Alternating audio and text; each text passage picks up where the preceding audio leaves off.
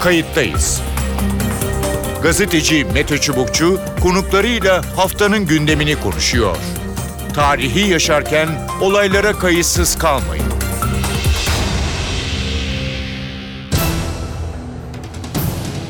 İyi günler bir kayıttayız programıyla daha karşınızdayız. Tarihe ışık tutmak ve olan biteni anlamak için önümüzdeki yarım saat sizlerle birlikte olacağız. Ben Mete Çubukçu. Komşu ülkelerin topraklarında süre giden çatışma ortamı Türkiye'yi son dönemde farklı bölgesel politikalar izlemeye yönlendirdi. Suriye'de Fırat Kalkanı harekatıyla bazı bölgelerin terörden arındırılmasından sonra şimdi de Irak için benzer planlar ele alınıyor, düşünülüyor. Hafta başı yapılan son güvenlik toplantısında bu konu derinlemesine masaya yatırıldı ve sınır ötesi için bir takım kritik kararlar alındı. Buna göre Suriye'deki güvenli bölge genişletilecek, PKK koridoruna izin verilmeyecek, Kandil'e nokta operasyonları yapılacak ve aktif savunma operasyonları yürütülecek. Dördüncü madde önemli. Kayıttayız da bu hafta yeni güvenlik konseptini masaya yatıracağız. Planın sahada nasıl uygulanabileceğini, diplomaside sorun yaratıp yaratmayacağını, en önemlisi de nasıl sonuç alınabileceğini değerlendireceğiz. İki konuğumuz olacak her zamanki gibi. Kayıttayız'ın konuğu Mustafa Kartoğlu. Mustafa Kartoğlu Star Gazetesi Ankara temsilcisi. Mustafa Kartoğlu hoş geldiniz programımıza. Teşekkür ederim. Ee, önemli bir e, güvenlik toplantısı e, ve önemli kararlar e, satır başları da olsa ama e, araları, altları ve içleri biraz doldurulmaya, yorumlanmaya muhtaç gibi e, görünüyor. E, ben hemen hızlıca özetleyeyim. Suriye'deki güvenli bölgenin genişletilmesi, YPG PKK terör koridorlarına izin e, verilmeyecek olması, Kandil'e nokta operasyonları yapılacak, aktif savunma operasyonları yürütülecek. Üç ve dördüncüsü e, belki e, biraz açıklamak gerekecek. E, ne dersiniz bu dört madde için genel anlamda? E, şimdi ilk iki madde aslında süre gelen bir e, terörle mücadele ya da e, teröre karşı e, mücadele yani biraz da savunma anlamında söylüyorum bunu. E, bu süre gelen bu mücadelenin e, devamı niteliğinde. Fakat e, son ikisi bir aktif mücadele içeride devam ediyordu ama o herhalde yeni bir şekil alıyor dördüncü Hı. madde olarak. Üçüncüsü belki e, Suriye'deki Fırat operasyonu gibi Irak'ın da Irak'ta da hemen sınırın dışında PKK sızmalarına karşı e, PKK'nın Türkiye'ye yönelik şimdi kış geliyor. Kış yapılanmasının önlenmesi belki sınır dışına çıkılmasının da hı hı. aynı şekilde bir toplanmanın da önlenmesi anlamında ya da e, yaza kadar kışlık toplanma alanlarına müsaade edilmemesi anlamında bir e, sınır ötesi operasyonunda olabileceği e, ihtimalini akla getiriyor e, bu konuş bu görüşmeler.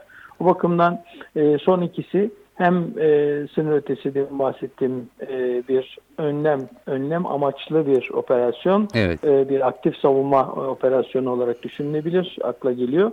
İkincisi de e, aynı şekilde içeride hala etkin durumda olan e, terör odaklarına ya da gruplarına karşı daha geniş kapsamlı ve kış yapılanmasına hı hı. E, müsaade etmeyecek daha geniş kapsamlı bir e, iç operasyon. Peki birinci madde Suriye'de güvenlik bölge bölgesi genişletilecek. Nereye kadar e, gidebilir? İşte bir dönem Elbap deniyordu e, ama e, orada sanki Rusya'nın da böyle bir itirazı da var gibi. E, oraya kadar e, inilmedi ya da inilemedi tam olarak bilmiyoruz ama belli bir bölgede artık e, bir e, güvenli bölge şu anda söz konusu. Bu nereye kadar gidebilir e, sizce? Şimdi bunun e, yani orta vadeli, e, kısa vadeli sonuçlar alınmıştı zaten. Evet. Orta vadeli sonuçları, orta vadeli hedefleri daha doğrusu e, Elbap ve Şahalen e, BD'nin bulunduğu, konuşlandığı Fırat'ın batısındaki e, bölgenin de e, kontrol altına alınmasıydı. Görüldüğü kadarıyla sizin de söylediğiniz gibi Elbap konusunda e, biraz bir duraklama, bir bekleme süreci var. Bunun Rusya ile e, konuşularak e, oluşmuş bir durum olduğunu söyleyebiliriz. Hı hı. E, aynı şekilde Amerika'da da bir seçim geçirdi Amerika ve e, belki oradan bir yeni bir politika e, olur mu olmaz mı beklentisiyle PYD'ye yönelik de PYD'nin elindeki alana yönelik de bir e, hı hı. operasyon düşünüyordu. Daha doğrusu güneye doğru ilerleme PYD müdahale ederse, direnirse, evet. karşı koyarsa ona da müdahale düşünülüyordu. Ama anladığım kadarıyla hem Rusya hem de Amerika Birleşik Devletleri'nin e, şu durumu, e, şu günleri biraz geçirme beklentisi var. E, Türkiye'de e, bu sahadaki iki, zorunlu müttefikiyle o beklemeyi e, dikkate almış görünüyor. Biraz da tabii bu Musul e, operasyonuna da bağlantılı. Çünkü orada büyük bir operasyon devam ederken buranın belki kafa karıştırması e, istenmedi. Evet. O yüzden biraz danışıklı bir bekleyiş ya da konuşularak e, alınmış bir bekleme kararı var gibi görünüyor. Ee, İkinci de YPG PKK terör koridoruna izin verilmeyecek deniyor. Zaten bu koridor e, bir şekilde artık e, kapatıldı. Yani o, o aranın yeniden birleşmesi çok mümkün görülmüyor. Katılıyor musunuz? Doğru katılıyorum. Ancak bir de şöyle düşünmek lazım. Bu koridoru tekrar zorlama, Hı hı. Fırat'ın batısına yeni güç aktarma ve oradan Türkiye'nin e, sonuçta Türkiye için Fırat'ın batısında YPG yok e, anlayışı hakim. Hı hı. Yani Türkiye YPG yokmuş gibi gidiyor.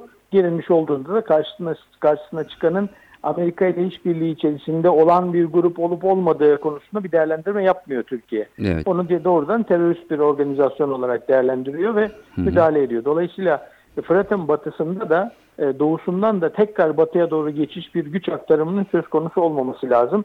Ben o koridorun engellenmesi denilirken aynı zamanda var olan e, hattın da e, içerisinde biliyorsunuz çok sayıda telafer, e, e, Tel Abyad düzeltiyorum. Evet. Ee, örneğin bir Arap kenti ama şu anda PYD'nin kontrolü altında. Hı hı. Belki oralardan da yeni kırılmalar, kırılmalar olabileceğini de değerlendiriyoruz. Eğer bölgedeki, bölgedeki insanların, bölgedeki yerel güçlerin bir direnişi olursa önümüzdeki günlerde PYD'ye. Anladım. Ee, Kandil'e nokta operasyonları yapılacak. Ee, Kandil'e e, hava harekatları sık sık e, yapılıyor. Bu e, yani oraya bir asker birlik, özel e, kuvvet indirme anlamına mı geliyor acaba? Ne dersiniz?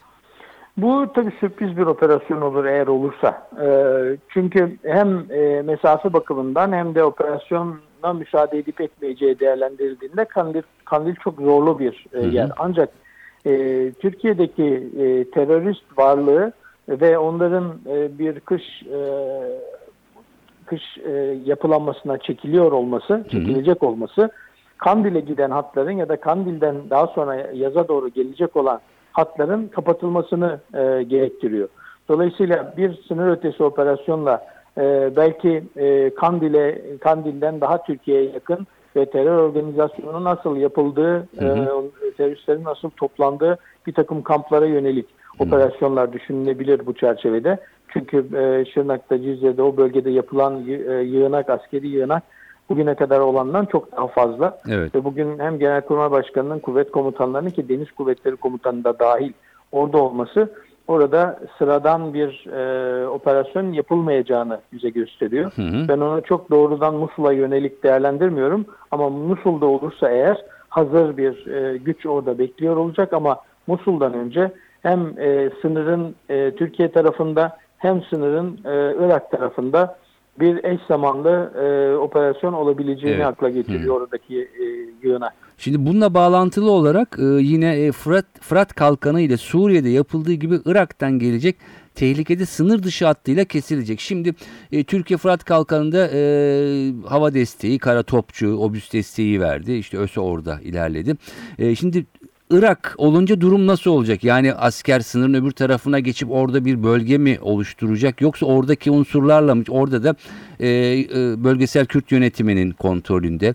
E, Bağdat'ın Türkiye'ye karşı e, sürekli bir takım itirazları var. Askerin içeri girmesi e, orada olur mu ya da orada kimle işbirliği yapılır? Çünkü or- bu maddeden anlıyoruz ki Fırat Kalkanı gibi olursa içeride bir e, konuşlanma olacak gibi bu da bir sürü şeyi değiştirebilir.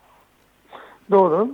Fırat Kalkanı gibi olursa bunun içerisinde Peşmerge'nin ve Irak'ın ne diyeceği önemli. E, Peşmerge'nin güç olarak katılımı mümkün olur mu olmaz mı? Bu daha önceki operasyonlara baktığımız zaman Türkiye'nin oraya girip çıkmışlığı hep var. Evet, E, bu Peşmerge'nin müsaade etmesi yahut ses çıkartmamasıyla oldu. evet. Daha önce e, Barzani'nin e, hala bu konuyla ilgili net bir cümlesi hatırımızda. O bölgeye özetle söylüyorum kendi ifademle. Ben bölgeye zaten hakim değilim ve Türkiye'nin orada ne yaptığını da çok fazla karışmıyorum. Dolayısıyla e, Amerikalıların da sınır ötesinde Türkiye'nin yapacağı işlemler Türkiye'yi ilgilendirir açıklaması vardı. 7 Haziran sonrası yapılan operasyonlar, e, daha doğrusu PKK'ya yönelik dış operasyonlar başladığında, yurt dışı operasyonlar başladığında Hı hı. Buradan baktığımız zaman Türkiye Irak'ı bir kenara bırakarak söylüyorum. Amerika Birleşik Devletleri ve e, Barzani'den bir tepki görmeyecek. Ama Irak'ın son dönemde aldığı tavır Türkiye'nin hesaba katması gereken bir tavır. O tavır e, aslında biraz da Amerika'nın tavrıyla e, şekillenebilecek de bir tavır. Hı hı. Yani Bağdat'ın, Ankara, Bağdat'ın e, Washington'dan bağımsız hareket etmeyeceği ya da etmediği görüşünde. Hı hı. Bu bakımdan e, belki Amerika ile bu konuyla ilgili bir anlaşma olursa o zaman terör örgütünün e, erişilebilir ve Türkiye'ye kolay ulaşım sağladığı e, kamplarına yönelik bir operasyon düşünülebilir. Sınırın hemen öte yanında e, bir 20-30 kilometre mesafede birden fazla e, örgütün kullandığı kamp olduğunu biliyoruz. Hı. Buraları kontrol altına almak mümkün olabilir. Hı. E, ya da e, sınır ötesi operasyonlar, bu- bundan önce gördüğümüz sınır ötesi operasyonlar gibi zamanı süresi belli, giriş çıkışlardan oluşan ama hava ve e, Türkiye topraklarından karadan karaya olan silahlarla kontrolü sağlanabilen, e, atış menzilinde kontrolü sağlanabilen daha önce Cerablus tarafında Hı hı yapıldığı hı. gibi Evet. bir e, güvenli alan, bir terörün içeriye sızmasını önleyecek alan oluşturulması düşünülüyor olabilir. Evet. E, tabii bütün bunlar içinde Türkiye'nin başıkada kalmaya devam edeceği e, de ısrarla e, vurgulanıyor. E, demek ki e, önümüzdeki dönemde e, gerçekten e, belli noktalarda e, belli olaylara ba- bağlantılı olarak e, sıcak günler e, bekliyor bizi. Öyle değil mi? Doğru e, ve bu operasyonlar eğer olacaksa Başika'dan da e, Başika tecrübesinden de bildiğimiz e, Bağdat'ın e, ne diyeceğini Türkiye önemsemek zorunda. Çünkü dediğim gibi Bağdat tek başına Bağdat değil. Evet. Hatta Amerika Birleşik Devletleri'nin yanına e, Tahran'ı da İran'ı da bu bağlamda katabiliriz ama e, Tahran bağlamında düşünecek olursak eğer orada e, Rusya'nın da e, bir etkisi olabileceğini değerlendirebiliriz. Dolayısıyla e, Rusya, Rusya ile Türkiye'nin birlikte e, olup olmadığı bu operasyonda Rusya'nın nerede olduğu e, meselesi önemli. Eğer öyle bir katkısı var ise e, Rusya'nın o zaman biraz daha e, olumlu değerlendirebiliriz ya da biraz daha bu operasyonların e, geniş kapsamlı olabileceğini e, Bağdat'ın da e, Başika'da son dönemlerde Başika için gösterdiği tepki göstermeyebileceğini bekleyebiliriz. Peki. Mustafa Kartal çok teşekkür ediyorum programımıza Ben katıldığınız ve görüşlerinizi paylaştığınız için. İyi yayınlar diliyorum. Sağ olun. Kayıttayız'ın konuğu Nihat Ali Özcan. Nihat Ali Özcan TOP yani Türkiye Odalar Borsalar Birliği Üniversitesi öğretim üyesi ve aynı zamanda Milliyet Gazetesi yazarı. Nihat Ali Özcan hoş geldiniz Kayıttayız'a. E, merhabalar, iyi yayınlar diliyorum. Çok teşekkür ederim. Ee, güvenlik toplantısı e, dört tane önemli e, karar var. İki tanesi sanki zaten devam eden süreçle ilgisi. E, iki tanesi de önümüzdeki günleri de ilgilendirecek. E, Suriye'de güvenlik bölgesi genişletilecek diyor. İkincisi YPG ve PKK terör koridoruna izin verilmeyecek. Kandil'e yönelik nokta operasyonları yapılacak. Aktif savunma operasyonu yürütülecek diye. E, ilk ikisini hızlı geçebiliriz. Ya güvenli bölge nereye kadar genişletilebilir? Yani orada çünkü Elbaba doğru gidiliyordu ama o biraz yavaşladı gibi. Rusya biraz e, minik sesini çıkardı gibi. E, sanki oraya gitmeden mi durulacak? Ne dersiniz? Şimdi biliyorsunuz e, bu Türkiye'nin genişletme niyetini ilan ettiği bölgede Hı -hı. çok farklı aktörler şu anda e, çok farklı şeylerle, meselelerle meşguller. Yani Amerika Birleşik Devletleri PYD ile şu anda Rakka'ya doğru ilerliyor. Onun çevresini kuşatma çabalarını sürdürüyor. Öbür taraftan biliyorsunuz Rusya'nın Halep ve Halep'in kuzeyinde bir takım e, hava hareketleriyle beraber Esad rejimini desteklediği bir süreç yürüyor. Evet. Şimdi böyle bir alanda tabii Türkiye'de DAEŞ'e karşı e, işte özellikle güneye doğru e, e, kontrol ettiği bölgeyi özellikle destek verdiği e, Özgür Suriye ordusunun güneye doğru etki alanını genişletmesi için bir takım hamleler yapıyor. Hı -hı. Bütün bunlar hem karadan hem de havadaki harekatı senkronize etmenizi gerektiriyor. Yani bir koordinasyon içinde yürümesi gerekiyor. Zaman zaman biliyorsunuz havada tehlikeli bir takım yakınlaşmalar söz konusu olabiliyor. Daha önce de medyada bu çok tartışıldı, söylendi, haberlere düştü.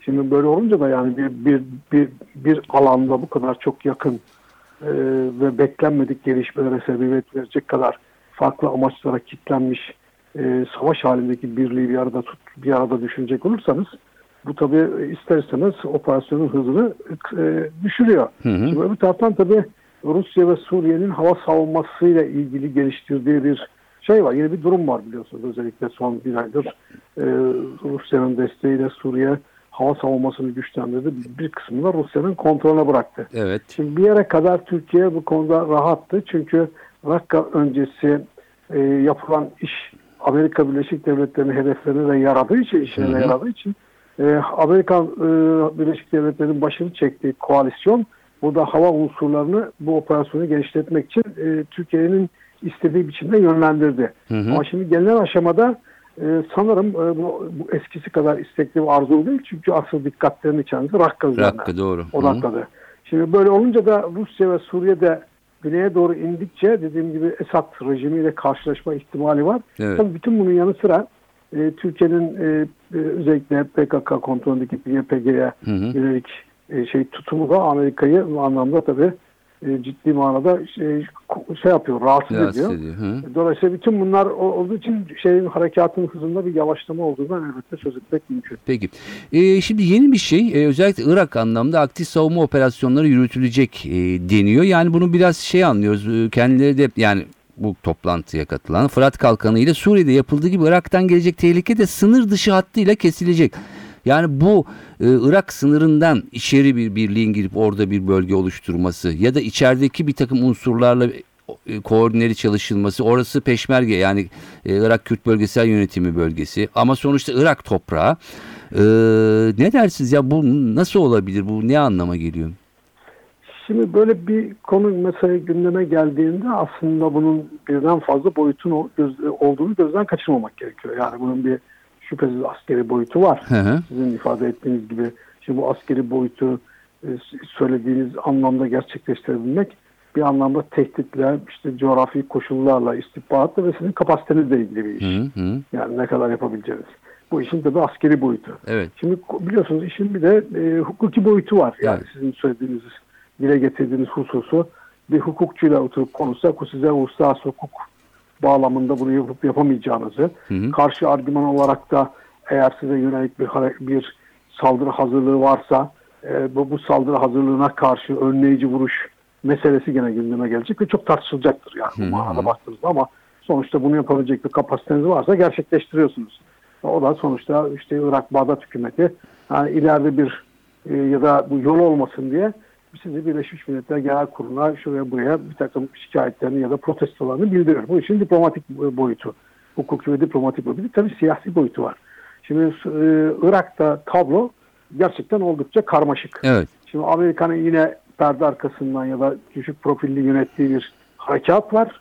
Ee, öbür taraftan biliyorsunuz Peşmerge şu an güneyde e, işte özellikle Başika bölgesinde DAEŞ'e karşı operasyonlarını sürdürüyor. Evet. Ve kendisi ciddi anlamda bir risk altında çünkü özellikle DAEŞ'in faaliyetleri düşünecek olursak. E, merkezi hükümet zaten biliyorsunuz şu anda Bağdat'a odaklanmış durumda ama hiç öyle başlangıçta söylendiği gibi bazı işler çok da iyi gitmiyor gibi gözüküyor. Evet daha yavaşladı Yani yani. haberler. Yani yavaşladı ve büyük ihtimalle patanaj yapmaya başlayacak gibi gözüküyor. Hı hı. Özellikle Musul'daki harekat. E, öbür taraftan biliyorsunuz Amerika Birleşik Devletleri'nde bir seçim oldu. iktidar değişti. Yeni gelenin bölgeyle ilgili stratejik düzeyde nasıl davranacağı ya da nasıl bir yaklaşım sergileyeceği konusunda şu anda tabii herkesin kafasında bir dizi soru işareti var. Buna İran'la dahil olmak üzere ki Irak'ı İransız analiz etmek de mümkün değil. Hı hı. Şimdi böyle bir ortamda tabii Türkiye'nin orada bir Başika'da askeri bir e, eğitim veren birlikleri var. Bu birlikler de tabii ciddi bir anlamda nereden bakarsanız bakın risk altında. Evet burada Yani- onlar da kalacak ısrarla oradan ayrılmayacak diye bir e, şey de var. Bir, bir şimdi bunun tabii politik boyutu anlamında bir anlamda da e, Irak merkezi hükümetine verilmiş bir mesaj.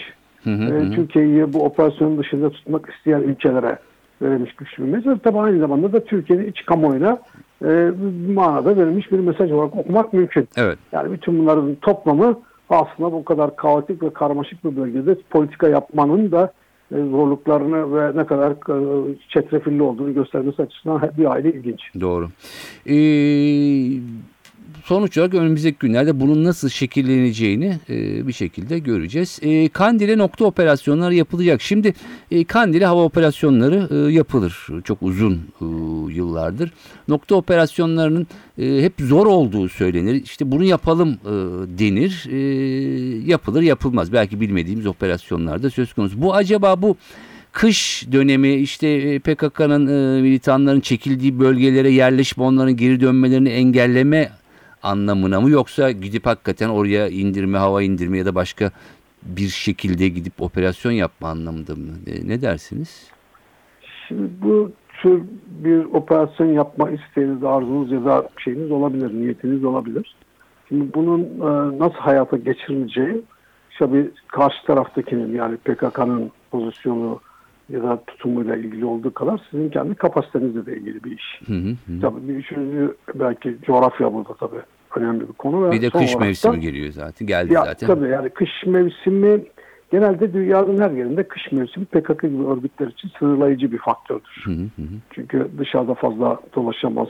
Dolaşırsa görüntü verir, ısıdan fark edilir falan. Hı hı. Şimdi böyle bir şeyin dördüncü e, şeyi, koşulu tam zamanlı ve düzgün bir istihbarat elde etmektir. Hı hı hı. Şimdi çünkü bu sonuçta küçük bir küçük unsurlardan oluşan PKK hareketinden söz ediyoruz ve sürekli yer değiştirebiliyor. Dolayısıyla yani sizi karar verip sizi oturup beklemez yani uzun süreli. Bu Dolayısıyla siz de her defasında boşa çıkabilirsiniz büyük ihtimalle de eğer tam zamanlı bir istihbarat alamazsanız. Şimdi tabii Türkiye'nin son zamanlarda bu konudaki kapasitesinde bir artış var. Bunu göz ardı etmemek gerekiyor. Özellikle insansız hava araçları istihbarat üretmek, Evet. insansız, insansız hava araçlarıyla e, şey yapabilme, ateş, ateş altına alabilme kapasitesinin artmış olması tabii bir avantaj sağlıyor. Ama bu size sınırsız bir e, avantaj ve gireceğiniz bütün operasyonlarda %100 garanti başarısı da sağlamaz yani. Öyle bir şey de yok sonuçta. Bu insan faktörü var işin içinde. İkincisi sizin kontrol altına almayacağınız bazı gelişmeler vardır mesela. Hava koşulları fırtınalı, yağmurlu, sisli, bulutlu, aşağıda, yukarıda bir sürü onun faktörü var. Bunlar devreye girdiğinde Evet. bu kapasite yani bu teknolojinin size sağlamış olduğu e, avantajların bir kısmını otomatik olarak kaybedersiniz. Doğru. Hı hı. Şimdi sonuçta dolayısıyla bu bu kapasiteye sahip olmak yani teknolojik kapasiteye sahip olmak sizin için bir avantajdır. Ama bu size e, zafer ya da başarının garantisi değildir yani. Hı hı. Evet. Dolayısıyla kamuoyunda da böyle bir beklenti yaratmak bu manada e, şeydir, sorumludur. Çünkü bir müddet sonra tersi durum olduğunda izah edemezsiniz. Eğer başlangıçta kam- kamuoyunu böyle koşullandırırsanız. Evet. Şimdi bu eğer burada söz edilen nokta operasyonlar bunlarsa evet yani bu tür operasyonları e, tam zamanlı istihbaratı sağlamış kapasiteniz yerinde ve insan hava araçları falan gibi şeyler unsurları kullanabilecek pozisyonunuz varsa sizin söylediğiniz gibi en başta hava harekatına biraz daha çeşitlendirerek e, en azından belli derinlikte nokta, noktalara bir takım operasyonlar planlanıp icra edilebilir. Hı hı. E, bu teknik olarak, teorik olarak da mümkün. Ama bunun nasıl olacağını önümüzdeki günlerde göreceğiz. Peki. E, son şunu sormak istiyorum. E, evet Türkiye'nin etrafı e, gerçekten önemli bir süreçten geçiyor. Bütün dünya burada. E, yeni bir şekillenme belki önümüzdeki yıllarda kapımızda. Türkiye'de kendine göre önlemlerini e, alıyor. İçeride terörle mücadele e, var. E, Irak meselesi var. Suriye e, meselesi var. E, ordunun içinde bulunduğu durum yani 15 Temmuz sonrası soruşturmalar işte FETÖ'den içeride olanlar vesaire vesaire. Ordu ne kadar hazır ne dersiniz ya bütün bu cephelerde e, birlikte çünkü sonuçta bunun da bir planının programının olması gerekiyor öyle değil mi? Ya aslında bu da tabii çok e, doğru yerinde ve zamanında bir soru. Ee, şimdi ordu ne kadar hazır sorusunun cevabı aslında e, sizin tehdidi hangi ölçekte tarif ettiğinize göre değişir. Hı hı. Yani bu tür kriz dönemlerinde yani işte 15 Temmuz ve sonrası yapılan gelişme, yaşanan gelişmelerde e, ordunun ciddi anlamda bir moral motivasyonunda bir azalma olduğu, Hı hı. e, personelde ciddi bir şey e, profesyonelce görevine ilişkin bir şey olduğu yani duygularında bir şey e, duygularında bir sarsılma olduğu bir gerçek. Hı hı. Bunu göz göz ardı ederek bu yorum yaparsak gerçekleri söylememiş oluruz. Hı hı. Fakat e, şunu unutmamak lazım. E, bu tür kriz dönemleri daha çok e, devlet merkezlerinde yaşanır. Evet. Yani Ankara'da e, karargah veya politik askeri boyutta bir sürü tartışma vardır ve devam ediyor şu cevabı verilemeyen.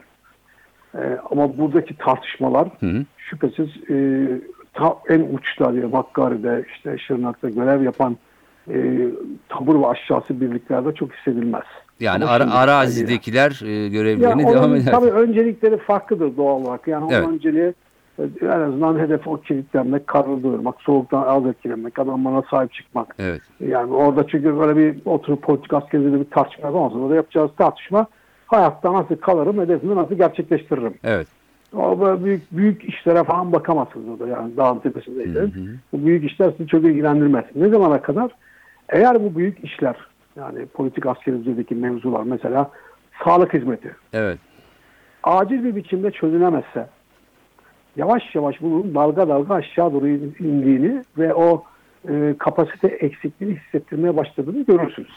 Ya da diyelim ki lojistikte bir aksama olursa. Anladım. Yani postalından elbisesine giyeceğinden, içeceğine, akaryakıtından mühimmata kadar eksiklikler veya kesintiler olmaya başladığında ya da e, mesela daha fazla burada e, şey personel politikalarında mesela diyelim ki atamalar da artık böyle profesyonellik ya da adalet veya şey geleneksel yerleşmiş herkesin bildiği kuralların dışına çıkan atamalar bir takım şeyler gerçekleşmeye başladığında o, o zaman bu merkezdeki kriz veya tartışmaların oraya da yansıdığını bu manada görürsünüz. Evet. O yüzden e, bu ne kadardır? Evet operasyonel düzeyde, taktik düzeyde çok fazla hissetmezsiniz. Ama bu size önümüzdeki bütün dönemlerde hissetmeyeceksiniz garantisini de vermez. Vermezsen. O yüzden evet şimdilik bunlarla işi götürürsünüz. Ama dediğim gibi bu sizin hangi ölçekte düşündüğünüzle ilgili. Ee, mesela diyelim hava kuvvetleri size bir filo iki filo çıkarır. Yani Evet. işte 10-20 uçak uçurursunuz ama aynı anda 150, 200, 300 uçak çıkarır mısınız diye sorarsanız uçurabilir misiniz diye. İşte o zaman biraz durup beklemeniz Beklemek gerekiyor. Çünkü hı. artık e, stratejik ya da politik askeri düzeyde bir iş. Peki. Nihat Ali Özcan çok teşekkür ediyorum programımıza Ben katıldığınız ve görüşlerinizi paylaştığınız için sağ olun. Evet kayıttayızdan bu haftalık bu kadar. Yeni güvenlik konsepti aktif savunma Türkiye Suriye'den sonra Irak'ta nasıl bir pozisyon alacak? Terörle mücadelenin yeni evreleri nasıl gerçekleşecek? Konuklarımızla bunu değerlendirdik. Çünkü Türkiye'nin etrafındaki coğrafyada yeni şekillenmeler söz konusu. Ben Mete Çubukçu, editörümüz Sevan Kazancı.